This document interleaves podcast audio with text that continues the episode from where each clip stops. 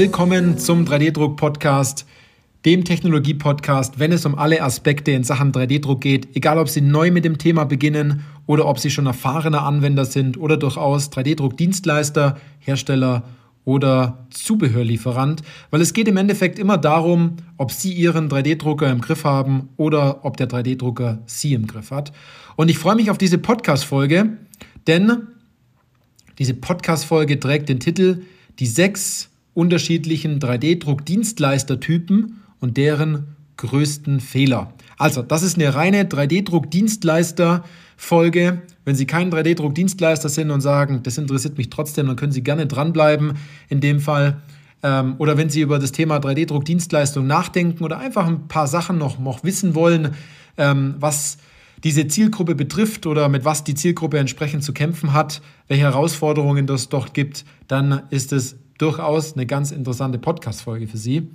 Ähm, ich habe hier sechs unterschiedliche Typen von Dienstleistern einfach mal zusammengefasst, weil wir ähm, die 3D-Druck-Dienstleister jetzt ja schon eine ganze Weile beraten und weil wir viele Erkenntnisse gewonnen haben und auch sehr viele Dienstleister ähm, umsatztechnisch weit nach oben katapultiert haben, ähm, selbst bei ähm, Dienstleistertypen, äh, in dem Fall, wo wir zwar wussten, dass man auf dieses Umsatzlevel kommen kann, aber wir wussten nicht, dass es wirklich so schnell geht.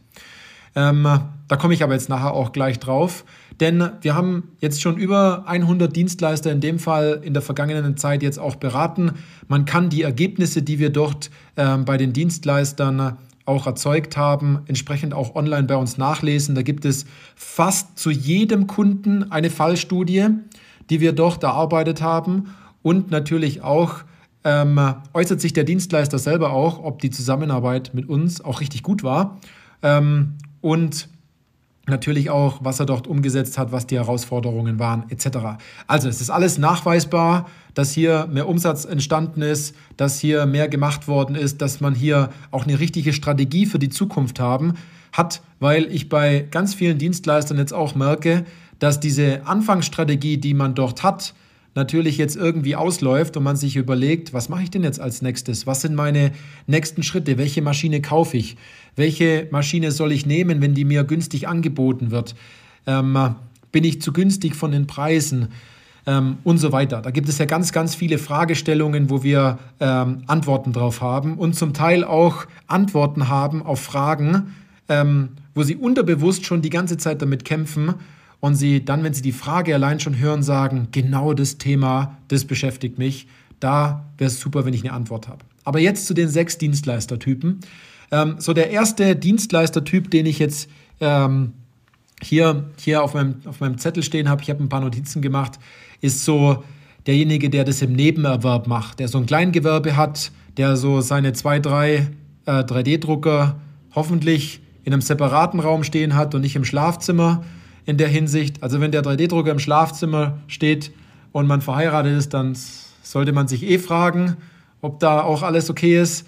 Ähm, aber die meisten beginnen natürlich damit, dass man in der Arbeit äh, mal was mit 3D-Druck gemacht hat oder mit doch den Kon in Berührung gekommen ist und man sich dann dachte, man holt sich selber so einen 3D-Drucker und man hat dann hier und da mal einen Auftrag bekommen und man macht den Auftrag, verdient äh, ein paar Euros im Endeffekt nebenbei ähm, hat aber, und das ist so die Herausforderung bei den meisten, Angst, wirklich den Kunden anzurufen.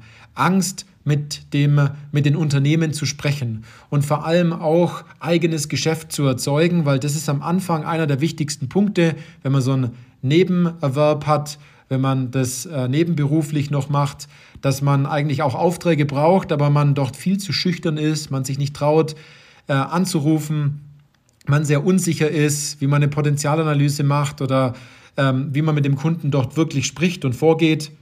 Und natürlich auch, und das merke ich auch, ähm, dass man dann auch Angst hat, eine schlechte Bewertung zu kriegen, weil man ähm, vielleicht einmal äh, die Teile nicht so sauber gedruckt hat und ähm, dann äh, zweifelt man ganz oft an sich selbst. Aber die Leute, die den, die den Nebenerwerb haben, die haben meistens ja auch keinen Druck, weil die haben einen guten Hauptjob. Sonst würden sie sich dieses, ich nenne es jetzt wirklich mal Hobby, auch gar nicht wirklich leisten können. Also ein Drucker kostet auch ein bisschen was. Und man muss natürlich sich auch äh, ausgiebig entsprechend damit beschäftigen. Ne? Wenn wir dann so die nächste Stufe nach oben gehen, das sind meistens dann diejenigen, die eine Printfarm haben als 3D-Druckdienstleister-Typ. Das heißt, äh, dass man vielleicht äh, drei, vier Drucker hat oder zum Teil auch zehn oder zwölf. Und ähm, was ich hier natürlich auch ganz oft sehe, das sind ganz einfache, günstige äh, Drucker, meistens aus dem asiatischen Raum oder dann äh, so ein Prusa-Drucker oder sowas in der Art, dass man sagt, man hat so eine Printfarm im FDM, also eine Printfarm jetzt im, im SLS-Bereich, wenn man jetzt noch Einzelkämpfer ist oder nur, nur, am Anfang nur zwei Leute ist. In dem Fall habe ich jetzt nicht so konkret gesehen äh, bisher. Oder dass man eine SLA-Printfarm in dem Fall hat. Es ist vielleicht viel besser, eine DLP-Printfarm zu haben, weil es dann einfach halt auch viel schneller ist. Ähm, aber auch hier sind so die Herausforderungen natürlich ganz klar. Das Tagesgeschäft, man muss seine 20, 30 Drucker natürlich auch immer warten und, und die Wartung durchführen, gucken, dass alles läuft. Und was ich hier natürlich ganz arg gesehen habe, die Leute arbeiten sich zu Tode. Da steht man nachts um 3 Uhr auf, um den nächsten Auftrag dann noch loszuschicken.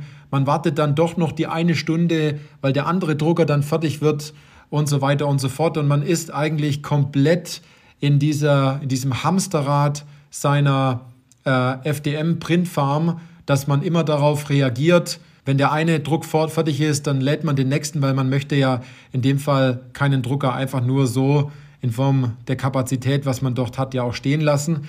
Und wenn man dann so tief in dem Tagesgeschäft drinnen ist, hat man natürlich auch gar keine Möglichkeit, ähm, Akquise zu machen, mit Kunden zu reden und dann fährt man die absolute Achterbahn. Und ganz ehrlich, ich kann absolut verstehen, wenn man hier Augenränder hat, wenn man hier nicht richtig geschlafen hat, wenn man pissig drauf ist, wenn man äh, eine Frau hat, die einem wegläuft, weil die mit dem Nachbarshund durchbrennt, als Beispiel. Ähm, also das ist ein Thema. Ähm, jeder, der eine Printfarm hat, der weiß wahrscheinlich ganz genau, wovon er da spricht. Es gibt auch gute Lösungen.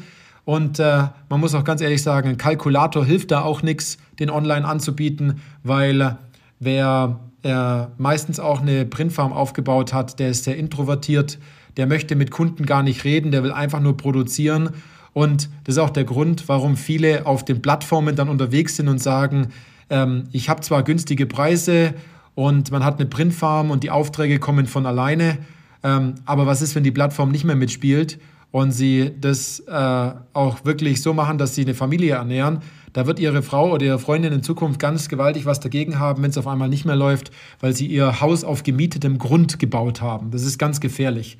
Ein weiterer Punkt jetzt als zweiter, äh, als dritter Dienstleister ist so der Problemlöser. Da gibt es einige Dienstleister da draußen, so Problemlöser. Das heißt, ähm, die beraten sehr viel, die haben mehrere Technologien, aber die verwurschteln sich auch wirklich in Technologie, in Material, in irgendwelchen Spezialprojekten. Und äh, sagen wir mal ganz ehrlich, wenn ich da immer frage, und wie läuft es gerade so, dann sagen die, oh ja, richtig viele Projekte habe ich, läuft sau gut, ja hast du auch nichts zum Drucken. Weil derjenige, der nur Projekte hat, der hat nichts zu drucken in dem Fall. Habe ich ganz stark bei den Problemlösern gemerkt, es sind irgendwelche Projekte, die am Anfang angestoßen werden, dann, war, dann druckt man da ein Bauteil oder zwei, dann dauert es wieder ewig lang und äh, man beratet auch viel. Was die, was die Problemlöser, Dienstleister, ist ja gut, dass man die haben. Ne? Das ist ganz wichtig, die zu haben, weil meistens kommen die Leute ähm, ja auf die Dienstleister zu, die Unternehmen, weil sie woanders bei einem Dienstleister nicht weitergekommen sind oder eine Spezialanwendung haben. Es ist auch super, ähm, dass dort tiefes Wissen da ist. Aber da wird so viel umsonst beraten, da wird so viel for free gegeben, dass äh, viele Dienstleister sagen, ja gut, jetzt habe ich den for free beraten und äh, dann kauft er jetzt auf einmal woanders. Ja, da brauchen Sie gar nicht sauer sein, wenn Sie so dumm sind und demjenigen hier ähm, eine Beratung geben und nichts dafür verlangen in dem Fall. Also auch da gibt es Lösungen bei uns im Training, bei uns in der Beratung, wie Sie dort als Problemlöser am besten arbeiten und wie Sie vor allem auch mit Ihrer Beratung, ähm, die bestimmt auch hervorragend ist, bezogen auf die Anwendungen, auf, auf das Vorhaben des Kunden, dass Sie dort auch Geld verdienen damit und dass Sie danach auch sagen, es hat sich richtig gelohnt, mit dem Kunden zusammen zu sein, um nicht die ganze Zeit vergleichbar zu sein. Das ist ein ganz großes Thema. Wenn wir auf den nächsten Dienstleistertypen gehen. Das ist so der herstellergebundene Dienstleister, der zum Beispiel nur von einem Hersteller, so der, der committede, Her, der committede Dienstleister, ne? der Hersteller committed ist, sage ich immer, äh, der hat vielleicht nur EOS oder nur HP oder nur Formlabs oder nur Ultimaker in dem Fall oder nur Bambulab in der, in der Sache. Und es ist natürlich so, dass wenn man an dem Punkt ist, ähm, dort sehr, vor allem im SLS-Bereich Hersteller gebunden ist, ähm, dann ist Preise ein Thema, dann ist Netzwerk ein Thema, weil wenn Sie sagen, Sie haben da ein tolles Netzwerk und es sind nur zwei, drei Leute, sorry, dann haben Sie kein gescheites Netzwerk. Na, ein gescheites Netzwerk haben Sie, wenn Sie 100 Leute haben oder 100 Dienstleister, auf die Sie zurückgreifen können.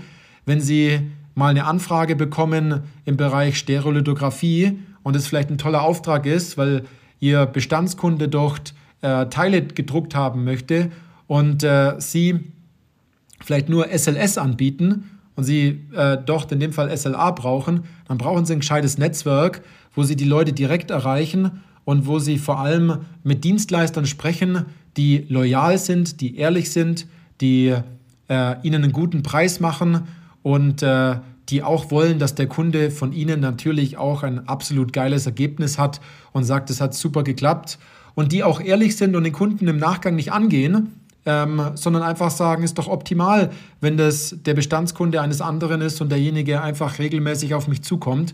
Und da muss ich auch dazu sagen, dieses Netzwerk, was wir jetzt geschaffen haben bei 3D Industrie, unser zertifiziertes Netzwerk, was wir dort haben, das ist so geil, ähm, dass untereinander schon ähm, richtig gute Aufträge ausgetauscht werden und auch ähm, untereinander geholfen wird. Und zwar so geholfen wird, dass man denjenigen gar nicht als Netz, als, als, als Wettbewerber wahrnimmt, sondern eher als Partner und als, ähm, als, als, als weitere verlängerte Werkbank. Und dort sind so tolle Aufträge mittlerweile entstanden und so dankbare Kunden äh, im Endeffekt, die ähm, sich am Anfang vielleicht gar nicht getraut haben, denjenigen anzusprechen, weil er nur SLS hat ähm, aber derjenige das rausgefunden hat und hat gesagt dann danach, ja gut, ich habe da jemand, mit dem arbeite ich, doch, sehr gut zusammen, ähm, der kann die Teile machen, wir rechnen über uns ab. Und das ist natürlich ein ganz, ganz großes Thema, wenn man dort Hersteller committed in dem Fall ist. Dann kommen wir zum weiteren Punkt. Das ist dann äh, Dienstleister Nummer 5 und so, ich sage mal so, das ist so das Urgestein. Da gibt es ja auch einige bei uns in Deutschland, Österreich und auch in der, auch in der Schweiz, die das schon seit gefühlten, keine Ahnung, 15 bis 20 Jahren machen. Und äh, die sich natürlich auch große Kunden aufgebaut haben, die vielleicht auch jetzt in der zweiten Generation das Thema 3D-Druck machen, ähm, die ähm, damals viel Vertrieb gemacht haben, weil vielleicht der, der Opa oder der Papa, der das Unternehmen dann geführt hat, ähm, damals vielleicht auch ein sehr charismatischer Unternehmer war und äh, dort viele Kunden an Land gezogen hat, dass man große Kunden hatte. Und was ich merke, die großen Kunden brechen weg. Und zwar richtig stark, weil äh, wenn man sich lange nicht um diese Kunden kümmert und wenn man als ähm, Unternehmensnachfolger vielleicht eher an dem Punkt ist und sagt, ja gut, hat ja seither so gut funktioniert, wir gucken einfach nur, dass es so weiterläuft wie bisher, dass man das Ganze aufrechterhält, dass man dann auf einmal dasteht und sagt, ja gut, ich kriege zwei weitere Anlagen gar nicht gefüllt, weil meine Kunden äh, woanders hingegangen sind oder weil die Kunden gerade auch schwächeln zum Beispiel. Ähm, oder letztens hat jemand zu mir gesagt, meine Kunden, die bluten gerade richtig und das merke ich, weil ich kriege äh, vier Anlagen nicht voll, die seither immer nonstop gelaufen sind. Und was hier ein ganz großes Problem ist, ist natürlich der Vertrieb. Das heißt, Sie müssen hier nicht draußen rumfahren und äh, äh, Ihre Kunden besuchen. Das wäre ganz gut, wenn Sie das ab und zu tun. Ähm, ähm, das sollten Sie aber im Vorfeld immer genau prüfen ob es sich lohnt, dorthin zu fahren. Vieles kann man auch im Endeffekt telefonisch oder in dem Fall mit einem guten Videocall im Endeffekt klären. Aber hier werden Angebote gemacht, die danach nicht bestellt werden. Hier wird einfach nur Beschäftigungstherapie gemacht, in der Hoffnung, den Auftrag zu kriegen. Und dann fragt man immer nach, ja, und wie ist so Ihre Auftrag, Angebots- zur Auftragsrate? Und dann sagen die meisten immer, ja, ja, die Angebote, die ich schreibe, die kriege ich dann auch. Und dann haben wir das nachgeguckt und dann stimmt es im Endeffekt gar nicht, dass viele Angebote absolut ins Blaue hineingeschrieben werden, dass es ein riesen Beschäftigungsapparat ist, viele Kosten dadurch entstehen, weil die Mitarbeiter Angebote ausarbeiten und man im Endeffekt nur das dritte oder das vierte Angebot ist, weil der Einkäufer an der Stelle sagt, äh, ich hole mir noch ein Vergleichsangebot und weil die Seite immer super gut und schnell das Ganze ausarbeiten, ähm, dann äh, nehmen wir die halt auch noch mit dazu. Dabei hat der wahrscheinlich noch nie bestellt. Und dann gibt es so den, den, den letzten Punkt, den sechsten Punkt, und zwar sind das die Querfinanzierer, nenne ich sie, äh, die ähm, auch ihre Berechtigung im Markt haben, aber mit Vorsicht zu genießen ist, weil wenn sie natürlich jetzt eine große Förderung für eine Maschine bekommen und äh, dort natürlich sich in einen Markt hineinsetzen, der bereits bestehende Preise hat und sie noch tiefer gehen, weil sie aufgrund der Förderung oder auf, aufgrund dessen, weil sie das komplett querfinanzieren von ihrem vielleicht bestehenden Geschäft, dass sie dort mit den Preisen runtergehen, dann machen sie für die Zukunft nicht nur das Geschäft der anderen kaputt, haben dadurch vielleicht auch ein bisschen mehr Arbeit, sondern auch in Zukunft auch ihr eigenes Geschäft, weil wenn die Förderung ausläuft oder die Querfinanzierung nicht mehr so läuft wie sonst, dann kriegen sie ganz, ganz andere Probleme, wenn die Kunden bei ihnen bestellen und sie dann so produzieren, dass sie nichts mehr daran verdienen. Und es kann ganz schnell gehen, in dem Fall. Ähm, und ein weiterer Punkt ist natürlich auch, dass äh, sie dort viel verbrannte Erde natürlich auch hinterlassen, wenn sie günstige Preise äh, in dem Fall anbieten. Also ich habe da einiges mitgekriegt, was durchaus äh, Technologien im HP-Bereich und auch im SLS-Bereich angeht, ähm, dass es hier solche Grabenkämpfe gibt. Äh, da frage ich mich wirklich, wie lange macht es der ein oder andere Dienstleister noch mit? Wie viel Geld will er dort monatlich noch in sein, in sein 3D-Druck-Business hineinstecken und aus einem anderen Bereich hina, äh, herausziehen? Ganz ehrlich, wenn Sie kein Geld damit verdienen, warum machen Sie es dann? Warum machen Sie es dann ne? in der Hinsicht? Vielleicht hat es auch einen anderen Grund schlussendlich, aber am Ende des Tages möchte jeder Inhaber eines Unternehmens und auch die Aktionäre oder auch die Vorstände entsprechend oder die Gesellschafter äh, einen Fortschritt sehen. Und wenn das eine nur Wachstum ist, dann ist es okay. Aber Wachstum auf Dauer ne, ist meistens sehr schmerzhaft, weil es sehr viel Geld kostet, schlussendlich. Also, da waren ein paar Punkte dabei. Natürlich haben alle dieser äh, 3D-Druck-Dienstleister-Typen äh, noch viele weitere Themen und noch viel weitere Probleme. Wir kennen diese unterschiedlichen Dienstleistertypen nur zu gut, ähm, wo wir ganz genau wissen, was sie als nächstes tun müssen, um das nächste Umsatzlevel zu erreichen, um sich strategisch viel besser aufzustellen und vor allem auch bestimmte Dinge auch einfach nicht zu machen. Ich glaube, einer der größten Faktoren ist, aufgrund dessen, weil wir bei über 100 Dienstleistern mittlerweile von extern ins Unternehmen reingucken können und natürlich einen Vergleich haben und ganz viel Wissen dazu haben, können wir absolut sagen, was etwas bringt und was nichts bringt, welchen Fehler sie einfach auch nicht mehr machen sollten, den die anderen schon für sie gemacht haben in der Hinsicht. Und äh, um einfach auch Misserfolg zu vermeiden, weil sind wir mal ganz ehrlich, jeder hat schon mal einen 3D-Drucker gekauft, der nur rumsteht. Da gibt es ja einige, ähm, die ähm, doch draußen auf äh, Maschinensucher wieder angeboten werden. Ähm, dort gibt es einige Verkäufer, die so brutale Rabatte natürlich auch geben und so viel Druck ausüben, ähm, dass äh, derjenige sich nahezu gezwungen fühlt, die Maschine zu kaufen, aber es einfach auch dumm ist, die Maschine zu kaufen, weil sie nur rumsteht. Jeder hat dort seine paar tausend Euro auf jeden Fall schon mal in den Sand gesetzt und es muss einfach nicht sein, wenn man jemand hat, den man am Anfang fragen kann, der einem eine gute Antwort darauf gibt, der einem eine Lösung gibt, weil er diese Punkte schon überall woanders schon gesehen hat.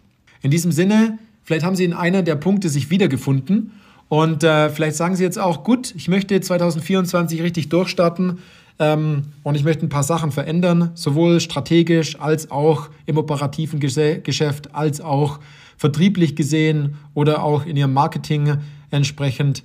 Ähm, oder sie wollen einfach in einem richtig geilen Netzwerk agieren mit vielen 3D-Druckdienstleistern, die alle vom gleichen Schlag im Endeffekt her sind und die sich alle hervorragend verstehen. Ich bin so dankbar für äh, dieses tolle Netzwerk und diese tollen Kunden. Ich arbeite wirklich so gern mit euch. Ähm, jeder, der das jetzt hört und Kunde ist, das meine ich ernst und das, das wissen die meisten auch. Und wir performen natürlich auch entsprechend über. Also wer bei unseren Events schon mal dabei war, beim Dienstleister Abendessen oder beim 3D-Druck Dienstleister Day, ähm, der hat natürlich äh, die anderen ähm, im Markt auch kennengelernt und hat gemerkt, die sind gar nicht so böse, die sind ganz liebe Leute, mit denen kann man traumhafte Geschäfte gemeinsam machen. Also, in diesem Sinne, machen Sie es gut und bis zur nächsten Podcast-Folge.